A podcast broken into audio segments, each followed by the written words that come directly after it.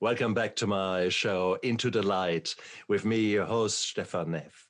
I've got the pleasure of interviewing another guest today, and I've got Angela Talent with me. Angela is a damaged mum, and I want to call her a CRPS warrior, but she says, no, I'm not really a warrior. I'm, I'm, and we were sort of before the show, sort of thinking, well, what are you?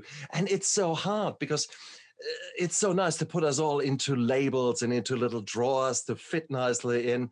And that's not us, is it? We are so many people.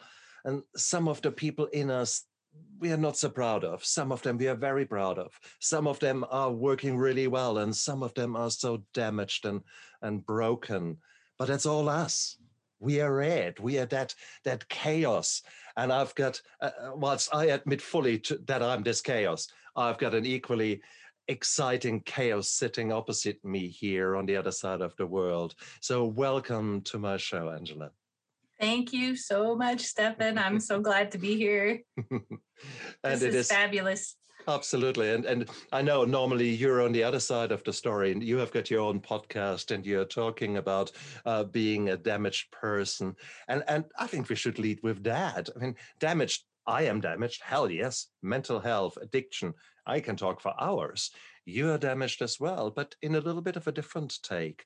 And that was so so such a good reason for me to bring you on today. Oh, thank you. Yeah. So what a lot of people may not know or maybe are learning about me is that I have complex regional pain syndrome. And that is a pain disorder that impacts for me my uh, my arms and my legs and I, I jokingly say with with with my arms so my hands are stuck like this and i can't close this hand uh, so i'm very limited in my ability to use so I jokingly say that, you know, imagine T Rex. My arms are about as useless, as useful as T Rex arms. They're there, but they don't work very well.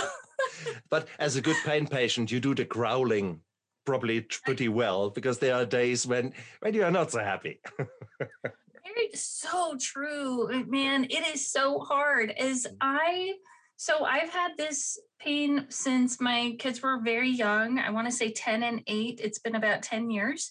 And no, 8 and 6. Wow, I was going backwards. They'll love me. I made them older at the age they want to be older. right.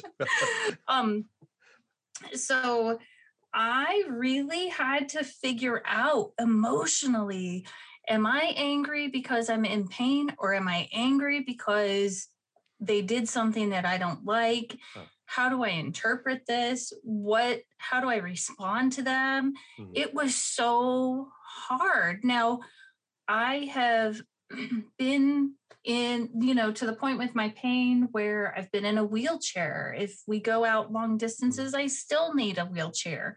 Uh, lucky enough, we figured out how to use a fishing chair, like one of those trifold fishing chairs. So if I want to go for a walk uh, that's not too far, then my caregiver can carry the fishing chair and I can walk and sit and walk and sit. So I jokingly, you know, I know I'm a slow walker. I know my hands don't work.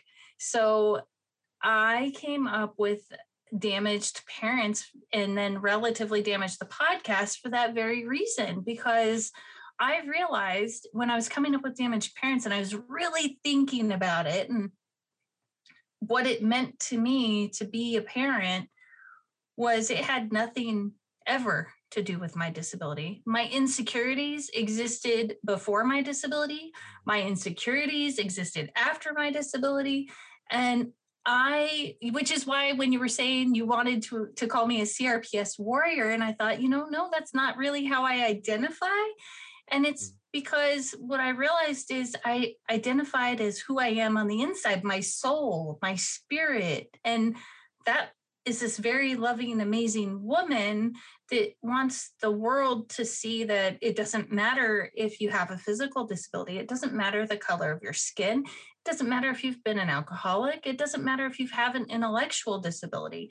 All of those things don't matter. We're all deserving of the full human experience. And that's so important to me to spread that word because it's painful emotionally pain I, I, would say probably emo- having had this immense physical pain for so long emotional pain is still much hard harder for me um, because that's what hits me to my core.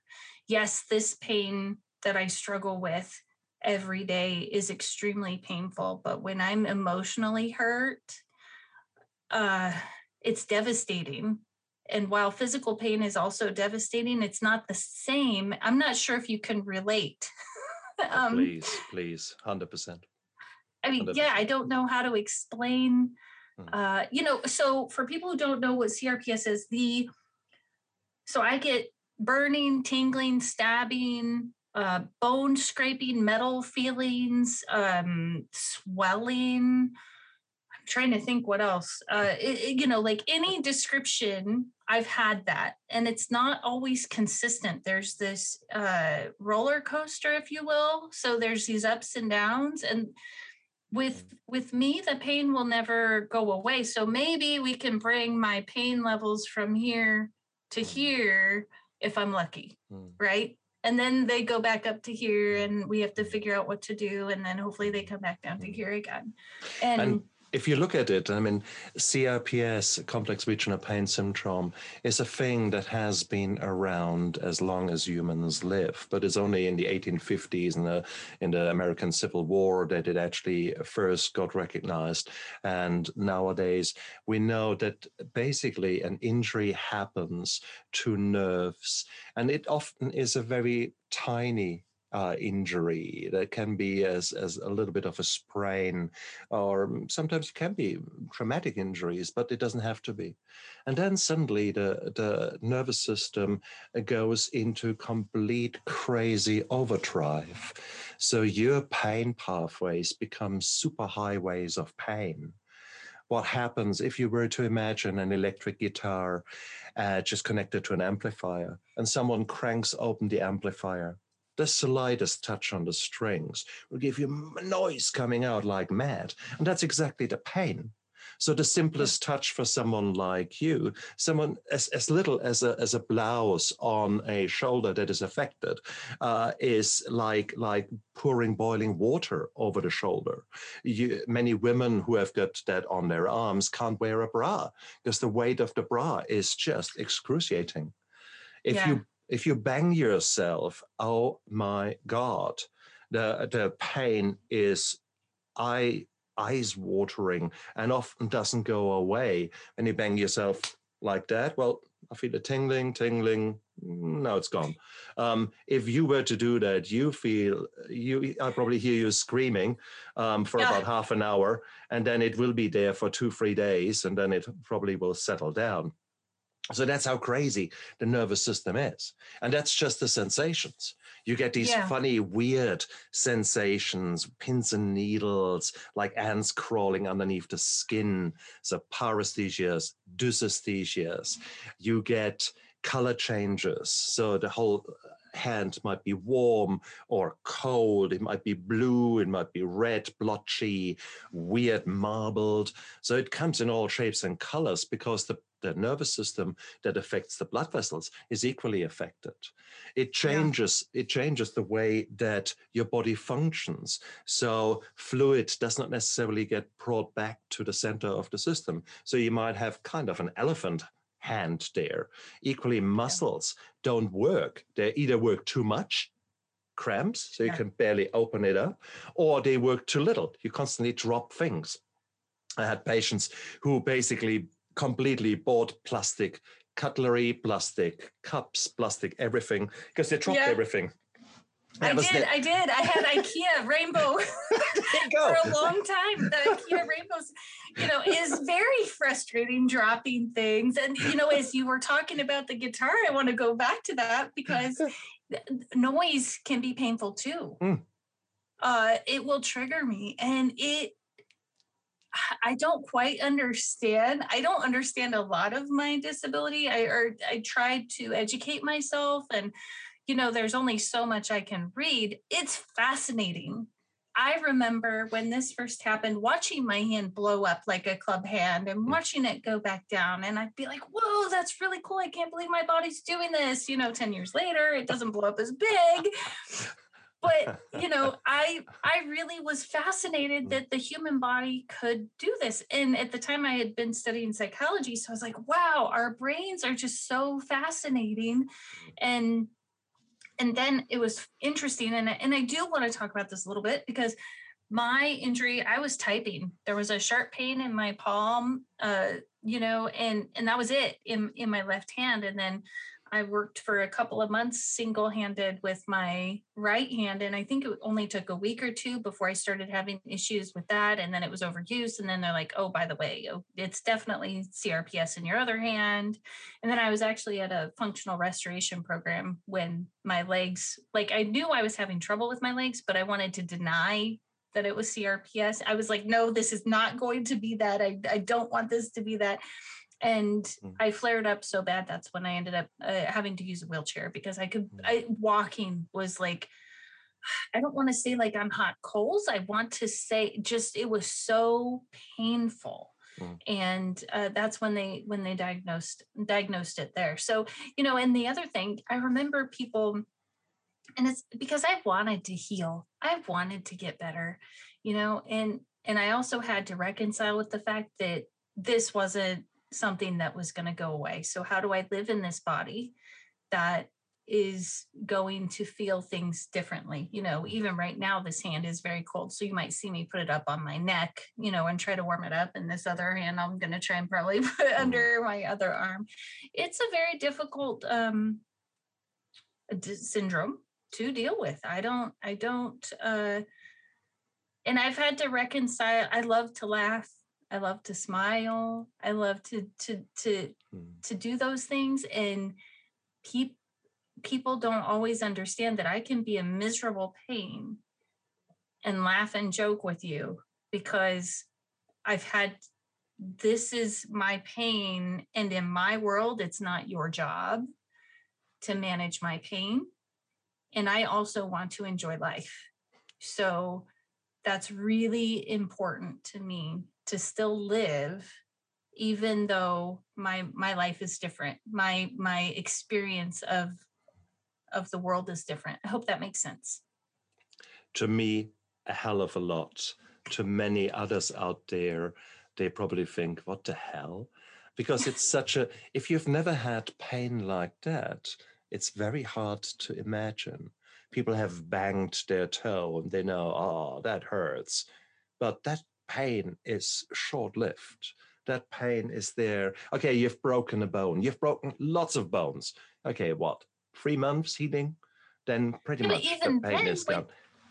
Right. And even then, though, as soon as the bone is set, the pain is not as intense. And exactly. as the swelling starts going down. Hmm. So with CRPS, the pain doesn't you don't get the break. That's right. Like I said, you get little uh, hills and valleys. If you you mm. try to get to hills mm. and valleys from mountains and crevices, mm. but it just doesn't ever totally go away. Mm. There's there's always something. Mm-hmm. And it gets worse at night because then the distractions are gone. Then you want to sleep, and often enough you can't because it's such a bastard of a of a disruption. It often yeah, gets it gets worse on those days when you have got time off. Let's um, a nice time off. Let's say Thanksgiving. Let's say Christmas. Uh, people come around. Well, that's stress. And guess what stress does to your pain? Yeah, it makes it worse. Mm-hmm. And you know, the other thing too is I've got a family member who's super uncomfortable with my disability. So when they're around, I actually try not to I, I probably I do I try to do more actually is what oh, it comes dear. down to, right? Mm. Because. I want and and I know that's not healthy in a sense, right? I also, I mean, I remember being in the pain clinic and they did say, you know, maybe don't make it as obvious that your pain is bad in those moments. Mm. And I don't think I'm doing the pain group, any of us, um, in the pain community any service when when i'm when i'm trying to sell a lie mm. about my pain and that's another huge conversation because it's you know somebody uh, asked me a question about going to the movies and things during the pandemic and and wasn't it great that we could do online and we could yes absolutely and if uh, if we aren't all in the public with our disabilities if you have a physical disability and, and showing that that you we can be different and participate then that's a really slippery slope because then people aren't used to seeing with people with disabilities and then all of a sudden they're different and then they don't know how to behave. It's very uh, weird. Uh, uh, i like that. You when you when you just said that you saw me laughing and i probably need to explain that um, many of, of the viewers and, and listeners will not know that I ran a large pain clinic in the past. And CRPS was something that was very, very close to my heart. And a lot of patients sought me out, and therefore I had a large community of CRPS patients. And what you're saying is so common it is so it's virtually it's it's it i get one flashback after the other to my time as a pain physician because every single thing you say is repeated again and again every day in the pain clinic. Complex regional pain syndrome is such a bizarre bizarre thing and it changes our lives so completely. It is it turns lives upside down. But i loved it how you said that you're really a, a deep inside a, a cheerful, a, a, positive person, and that you love to laugh. And I'm sure you were you love to be a good mum, but I know that when I had temporary pain problems, I wasn't a good dad. Not just for my emotions, of course, I was an angry bugger, um, but also just the simple things. How how did that affect you as a mum uh, with your pain? What was going on there? I think what you're asking is uh, while having the pain and also being a parent, what mm. was the impact of the pain on parenting? Am I indeed indeed of, right? Okay. Indeed right. Super hard, right? Um, I realized that I could not drive my children because I couldn't turn the wheel anymore. And mm. that was so frustrating. You know, little things like that would happen. Or before even that, dropping things, because I only had the right hand, which at the point we thought was overuse, you know, and there was still not mm. a full diagnosis. And dropping things, breaking things, um, not being able to fold the laundry, not being able to properly help them with things. And, and, you know, they were they were young. Six and eight is is really young.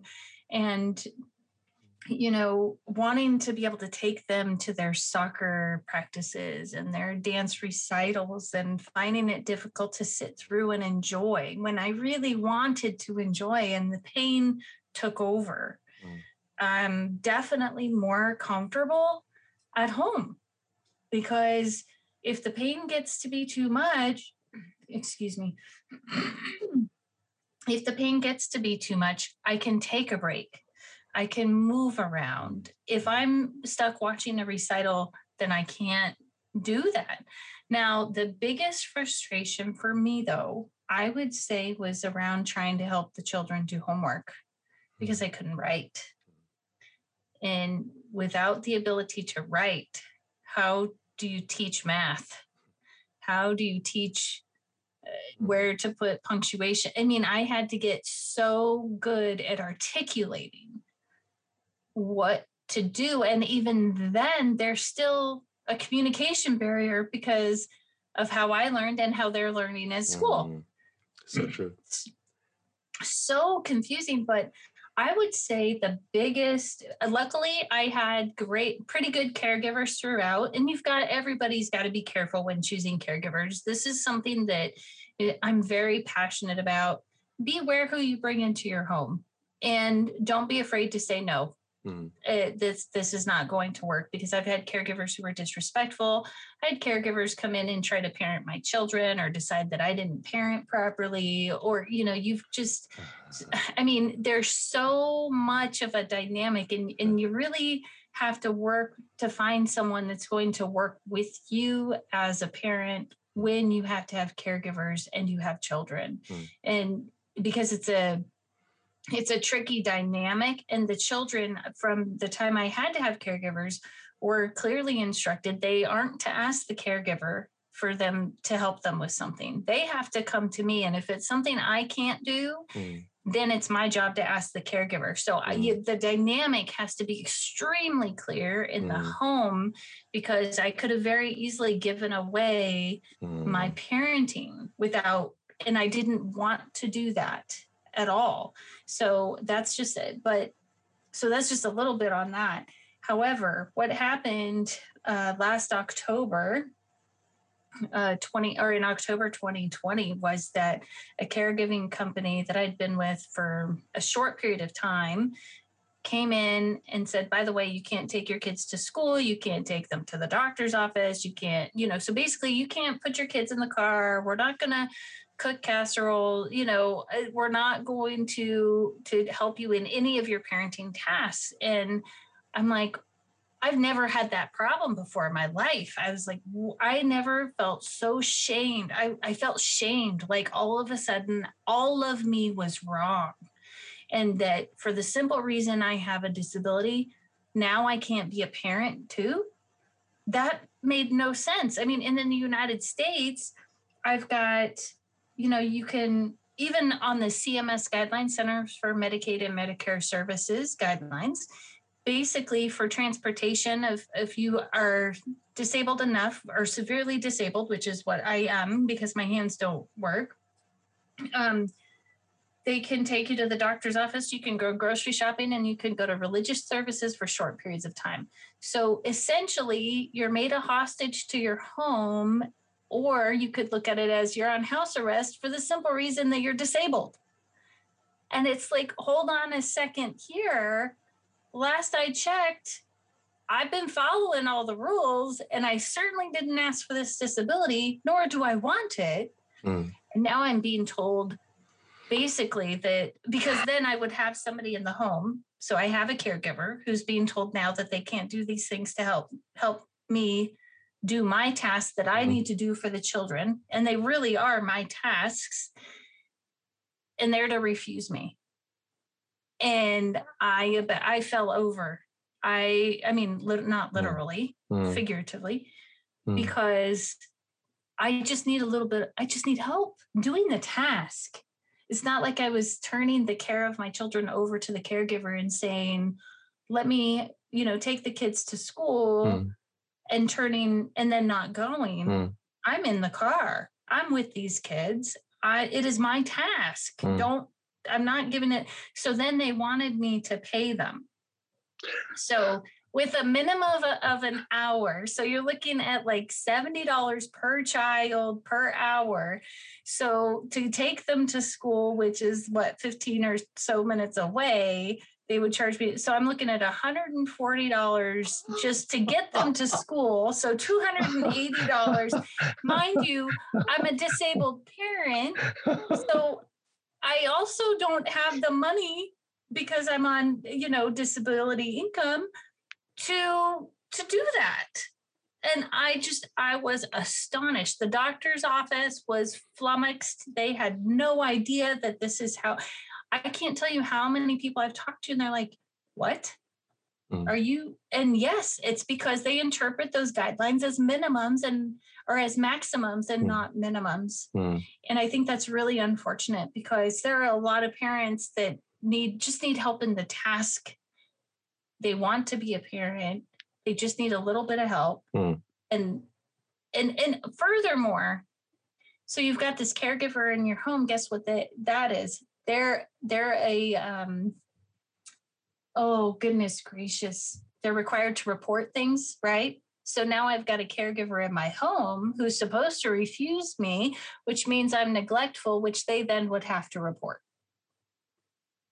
makes no sense brilliant yeah, puts me in a. So I became angry. I became so angry, and that's where I came up with damaged parents. oh dear, oh dear, oh dear, oh dear, oh dear. And I bet you've seen this. You saw some of this in your practice. I'm thinking maybe. Mm, maybe oh yes, oh a little bit.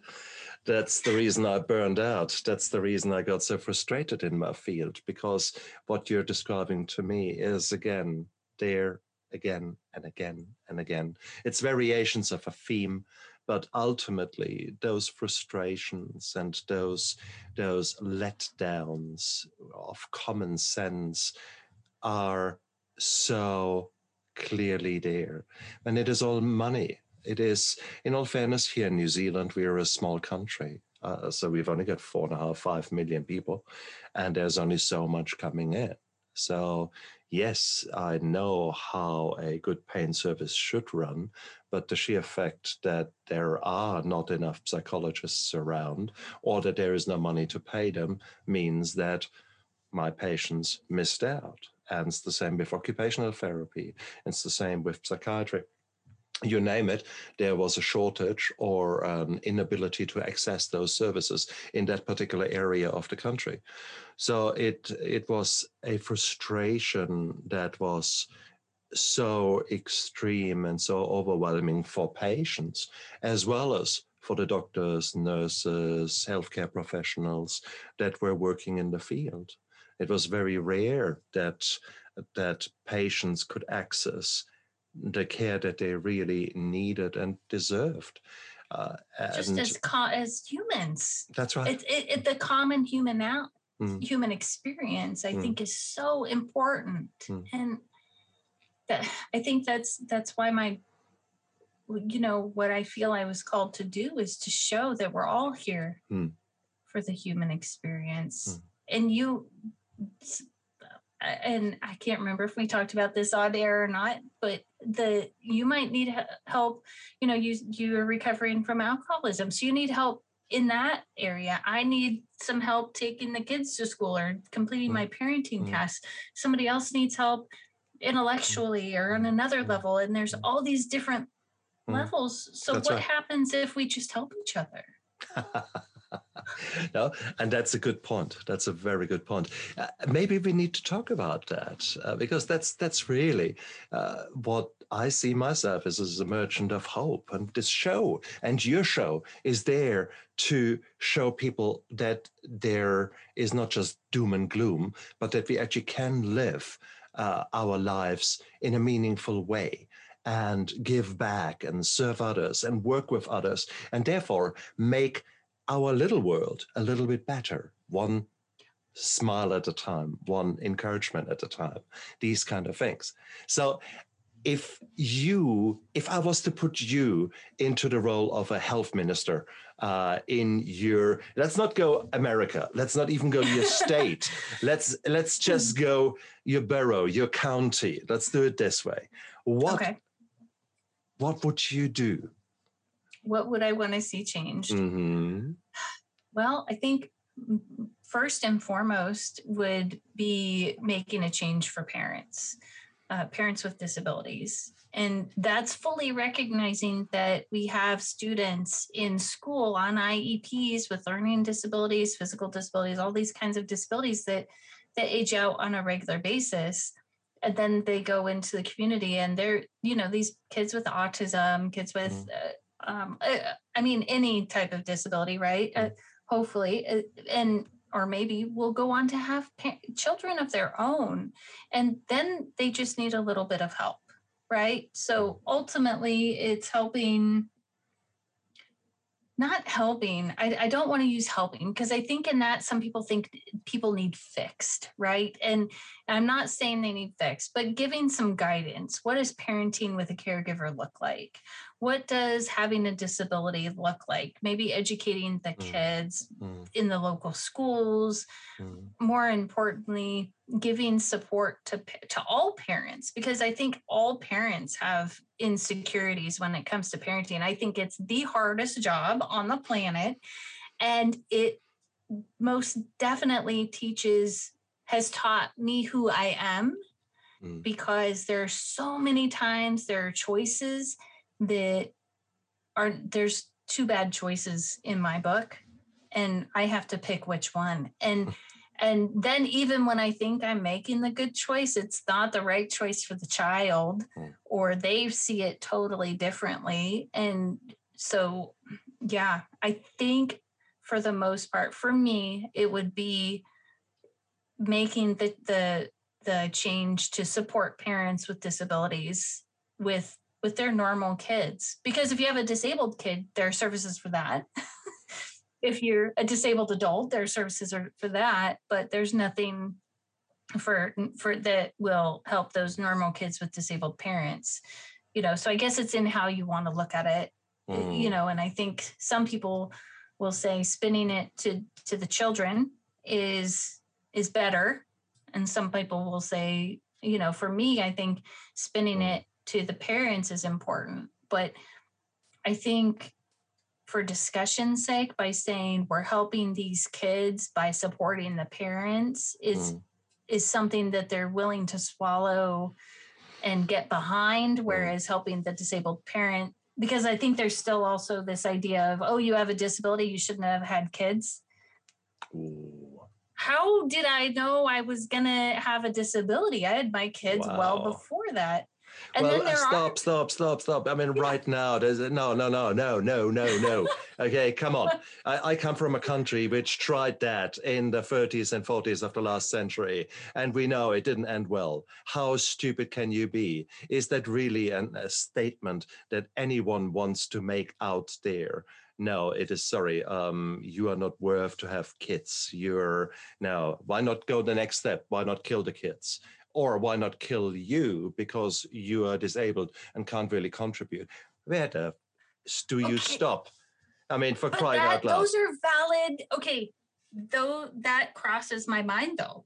Where's because I used to be very involved in my community. I, I, mm-hmm. still am involved on some level. I was just appointed to the local disability advisory commission, council yeah. or commission. Yeah. I can never remember which one, yeah. um, or what it's called, the title. But um, I used to provide for my family. Now I don't provide. So when you look at from look at it from a financial, you know, the cost of life, mm-hmm. my life is not considered valuable, right? I'm Let, not giving anything back to society.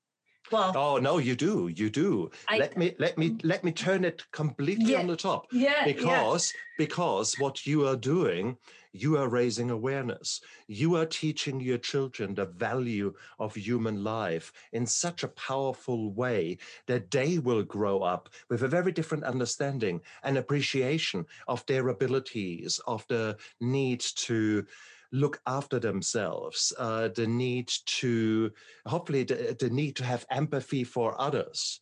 So what you're doing is you're in your own little world creating your next generation that is so much more open and so much more willing to be good in, in all likelihood that on the contrary you, i would say what you and i are creating are far better children than others if you look at society how we how we contribute Right. No, and there is there's a huge contribution there, right? Mm-hmm. That that especially with the children and bringing up the next generation because I can tell you that my children have a myriad of type of different friends they they don't mind people with disabilities they don't they what i'm saying is they don't shy away they're not confused they yeah. treat them like yeah. other people like they're just another person yeah. And and what i'm talking about is the numbers right the numbers behind everything. So if so it would if I work like let's say I was a CEO of a large company, right? That's that's impacting all these people and there's money there then and they're self-insured, then they're going they're going to have their medical uh, challenges covered, right? Whereas if you look at me like let's say I get an illness and it's going to cost too much to to help me get better from that illness so that I can just live, well, then there's that cost of life that insurance mm. companies have to think about, mm. right? Mm. And then who are you going to give that money to? Well, they're not going to give it to me. Mm. I already have a disability and I'm not bringing in any financial money, right? Like I may be out here making a difference in the world, but don't, excuse me, mm. don't get me wrong. I I clearly understand that from a society's perspective, I'm not considered valuable. And I have got great difficulties with that um, because uh, for, uh, we could talk three hours on that particular subject.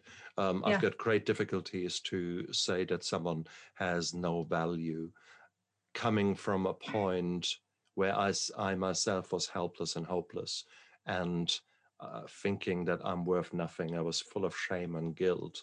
And now, seven years later, I'm here and saying, no, fuck it. We will actually turn this world around one interview at a time, one little gesture at a time. Me going to work and, and bringing a smile on the face from the cleaner to the CEO um, and treating people with respect, with dignity, helping the patients through, through their, their journey um, that where I touch them and put a smile on their face, uh, take away their stress, the, the anxiety, and then let them ride into the sunset with a smile on their face and a cast on their arm. That's what yeah. I want to do, and that's what we can do. And yeah, so yes, how? I, how? How? How do we? Besides what we're doing, how do we show that every single life is valuable and the purpose behind it? So that because see, in my mind, the everyone at a company would be making the same because it's not just the CEO. The CEO would not get that award if everyone under that CEO, if you will, or everybody hmm. participating mm. in that company weren't doing their job. Mm-hmm. So, how do we show without changing? I mean, I think some of that would have to probably change in order for people to really get that we're all valuable. Mm. Right? You are doing it. You are doing it by speaking up. You are going out there having a podcast and you're addressing these kind of things. You are the beacon of light. You are the person who empowers others. And that is how you make sense of your suffering, how you make sense of those things that happen to you in your life that you never asked for, but that you are now, that you have to deal with and yeah. in the future will deal with. So you try to make sense and you you show others that your disability is not a life sentence and that right. is it it is a life sentence but it is also it is so much more it does not right. define your trauma does not define you. Your scars do not define you. Neither does your skin, nor your religion, nor your whatever. It doesn't define you. And that is that is your message. That is where you come out and speak so powerfully um, to disabled parents in this particular case. So therefore, you are you are doing exactly what you're setting out to do. Well, yeah, and and I'm trying, and I hope to see the changes. That mm. I, I think it's a long journey. I still think that you know if you put me on a ledger, I'm not the the one they're gonna save. you know, and and I think in in that way, it's kind of like well screw it, if you will, like you're saying, screw it. I'm going to go out and say, this could be better. We mm. could do better at mm. this. I think that's where, where you are, right? and by uh, pun intended bringing it into the light like we're mm. doing is important mm. absolutely it's absolutely. it's important and i'm i'm hopeful now that uh, people will get that this uh, empathy and understanding because i think like even with your podcast by investigating and understanding other people that that when we share these stories and that when we go out and we say hey guess what uh, you've been oh you've been there you felt like that before you felt like you were hopeless ooh you didn't expect to be disabled. No, it happened in less than two seconds. I didn't expect it. I didn't want it. That's mm. not what I thought my life was going to look like. Mm. And now we can, you know, and it could, it could happen to you in two seconds. Exactly. Unexpected. And the next thing you know, you're going to, you know, well, I don't know. A lot of people look for fixes. And I'm, I, what are your thoughts on this actually? I've been thinking about this a lot lately about fixes and and how especially in the medical field oh we can fix that oh we can fix that oh we can fix that in, instead of having the very honest conversation of well maybe that's you know we're going to try mm. and I want to prepare you that it may not happen Mm. Like, what are your? I mean, I don't know. What did you tell your patients? I, if mm. I push too far, just let me know. No, no, no, I've got this question. It is okay. The the typical message is exactly what you said. We there are very few pain syndromes, chronic pain syndromes that can be fixed. I will always look at the underlying reason why there is pain, and sometimes we can figure something out. For example, let's say you have broken your your ankle, and that has caused the, the CRPS. And you have got now that one screw that is there on the metal layer, and that's rubbing at the wrong part. This CRPS will never settle down. So therefore, you might actually be able to fix that by taking the metal wear out and you now have the screw no longer irritating the tissues. And suddenly the CRPS, with all the other right management, can calm down and can get much better. Now that's pretty mm-hmm. much working on the on the underlying cause of an issue. I was far more holistic than maybe many of my colleagues. When you say fix, you probably refer to a scalpel or you refer to that magic tablet. Now, in my experience, there are very few magic things in this world. I want more of them, please. I'm Hogwarts all the way, but nope, unfortunately, I've never found uh, nine and three quarters the the, the takeoff uh, ramp there. So bottom line is, I will always look for reasons why something is happening and if it can make you better. Example for me, my, my personal example, I had for a year and a half, I had the most atrocious Achilles tendonitis. I could barely walk. If I was hobbling 1,000, 2,000 steps a day, that was excruciating pain, and that was it. And I underwent some experimental treatments, and whilst they gave me function back, they were some of the most painful things I've ever done in my life.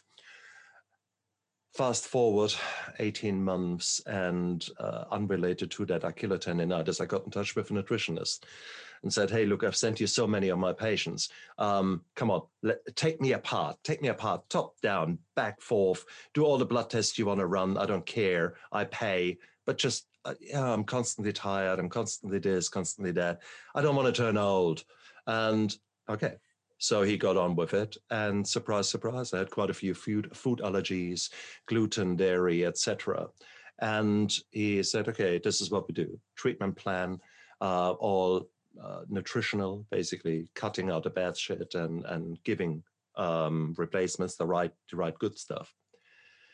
Lo and behold, four six weeks later, my Achilles tendonitis gone. Niggling shoulder pain from an injury gone. Uh, hay fever gone.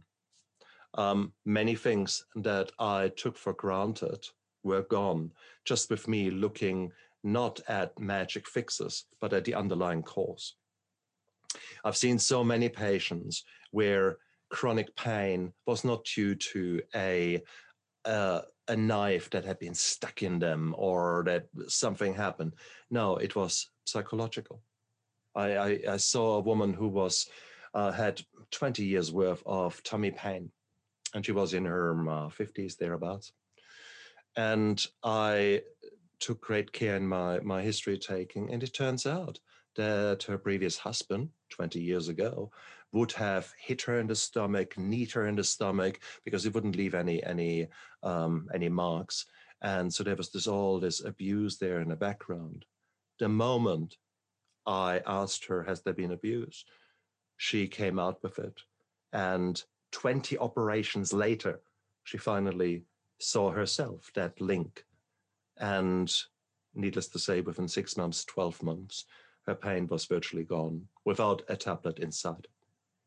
So, wow. are there fixes? Yes, if you look for the right reasons for someone to be in pain. But these success stories are few and far between. The reality in chronic pain, it it is there and it doesn't go away magically. Sometimes it burns out over a period of some years. Sometimes it's there like a storm in a water cup for six weeks, 12 weeks, and then you're lucky the CRPS burns out. Uh, that is actually quite common. Um, but ultimately, there are so many patients out there where the pain will not go away. We might be able to improve it with surgery, physiotherapy, uh, medications, uh, all those kind of things, putting all the right support structures in. But with that, what we want to do is make the pain bearable, but increase your function. So if you came to me with seven out of 10 pain and you leave my clinic with seven out of 10 pain, I was quite happy. And I should be quite careful what I say here because seven out of 10 pain is only a marker you were seven out of 10 when you came to me lying on the bed, unable to move. And now you're bringing the children to the playground and kick a bit the wall around, and you're still seven out of 10 in pain. Now that's a very different life. So therefore, the it is the pain is one thing, but you dealing with it, you coping with it, you being able to get on with your life in, in a meaningful way for you, that is success. And that is what my focus was on and what I think the focus should be on. There is some, yeah. you cannot turn the, the time back. You cannot stop that car crashing into the other car and destroying your legs. There is no way you can stop that. It's there. But you have a choice how you deal with the flow on effects. You have a choice if you let it batter you down or if you say, wow, it really has messed up my mood I know I'm a grumpy, depressed bitch because of that, but I do not accept it.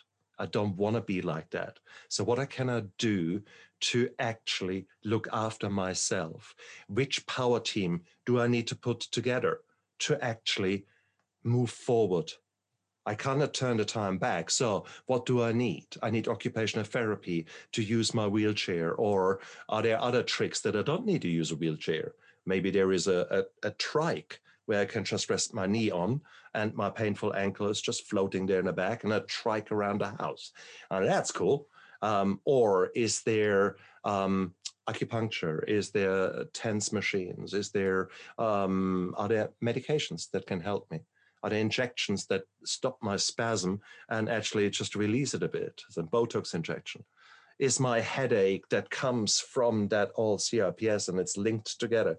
Can I deal with that headache so that I still get the CRPS, but at least my headache is much improved? Those kind of things. That is, these are yeah. the questions that I encourage my patients to to figure out. This is not just poor me, poor me, poor me, another one. Um, this is actually no. This is hey, you know, what can you do? What are the issues? Make a list what really yeah. pisses you off, and then try to work through. Okay. Yeah, I think what I'm thinking of is I've got a friend who, you know, has had multiple surgeries and multiple pain and is certain that the next surgery is going to fix her to be how she used to be before this all happened. And my i mean obviously i will never have surgery if i if i can avoid it at all. I, crps you have to avoid it at all costs anywhere on the body at least for me. Yeah. but for her I, and i think that that's where some of my concern comes from when i hear people talk about getting fixed. I'm going to go in for this surgery i'm going to be fixed. I'm going to mm-hmm. do this and i'm going to no, be fixed no, no, and yeah it just doesn't I, yeah, it's like we learning to accept this is where I am right now. Mm. I may or may not get better. It would be mm. great if I did because I've tried everything that you could possibly try mm. to heal from CRPS or, mm. you know, have, mm. it would have been great if I would have been one of the people who, who burnt out, right? That's not my road. Exactly. Mm. I wish it was. I would, because if it had been, maybe I would see more um well, I would be more capable, right? if I had been. Also, though, without the ability to use my hands the way that most people do, I have caregivers. So, guess what I've learned? I've learned connection. I connect with people yeah. on a whole nother level yeah. than I used to. Like, yeah. I had connection before. Now it's different. I mean, it's mm. just really interesting if we can flip it. What are some of the great things that I've learned? Ooh, you know, like I was talking to a narcoleptic on my show. The the she we decided it was her superpower because you know i feel myself getting highly emotionally you know high emotions yeah. and i have to make myself you know i have to pull myself away on purpose if she doesn't she falls asleep and she could be in the grocery store with stressful kids you know like like so she had to learn those tools early on yeah. because she had that. Well darn it if that's not a superpower. Right? So how do i turn my struggle into a superpower? I love it. Absolutely yeah. love it it's a superpower i'm not i i, I don't know how i could explain my superpower now is connection and and mm. and being able to listen and talk with people i think that's where it's at right now and just sharing how i see the world because i really think it's super beautiful wow and wow, what a better way to end this interview because you have just nailed it. This world needs our help. And I think that's that's why we sit here and talk to each other and make and share our our passion and our vision and our missions to make this a better place. And it is it is wonderful. So if I think it is it's so humbling for me to hear you talk and it was so beautiful to hear your your beautiful inner inner self shining it was it was just no you're an amazing woman. And i'm so grateful that you're here in this world and give parents who otherwise struggle maybe some meaning maybe some hope maybe some some positivity to live their life authentically to live their life as it is, not the kind of, ah, oh, it would be so nice if, or it should have, we could have, we would have. No, it is what it is. But you've got a choice to live that life to the fullest, whatever that may be, and do whatever you can do to make your, your life meaningful. You can leave a legacy and a very powerful one if you choose to do so. It takes a dream, which you then put a plan around it, and then becomes a mission. And then you take action, little steps into the right, right direction. And then there you are. You have achieved something that many others will never achieve in their life because they, they have not had that awakening. They have not had that change in their mind. They have not had the challenge to become that different person. They're just living the rat race. And then at yeah. some stage they're gonna have the the probably not golden watch. Um, and they probably have their heart attack and that's it. Thank you. Tick. Mm. Oh, what a shame. He was a nice guy. So now, what are we having for lunch? Um, whilst with you, that's probably rather different. Um, people will remind, re- remember you in many, many, many decades to come as a force that was helping other parents to make sense in a dark world. And for that, I congratulate you. It's it's it's wonderful. Thank you for what you're doing. Oh, thank you. What a great compliment. And I'm so grateful that I got to be on Into the Light. It's just a fantastic mm. visual on on how you see the world and mm. how we are going down the same path, I think. And I'm so grateful that you're on that path with me. and you guys out there, don't give up. There is hope. Go out there and make this make this life count. Make a good choice right now. One little decision. Do you want to have a glass of water, rehydrate? Or do you want to enjoy that sunset. You're just looking out there and there's this beautiful color. Enjoy it. Enjoy it. Look after yourself all out there. Bye. Bye.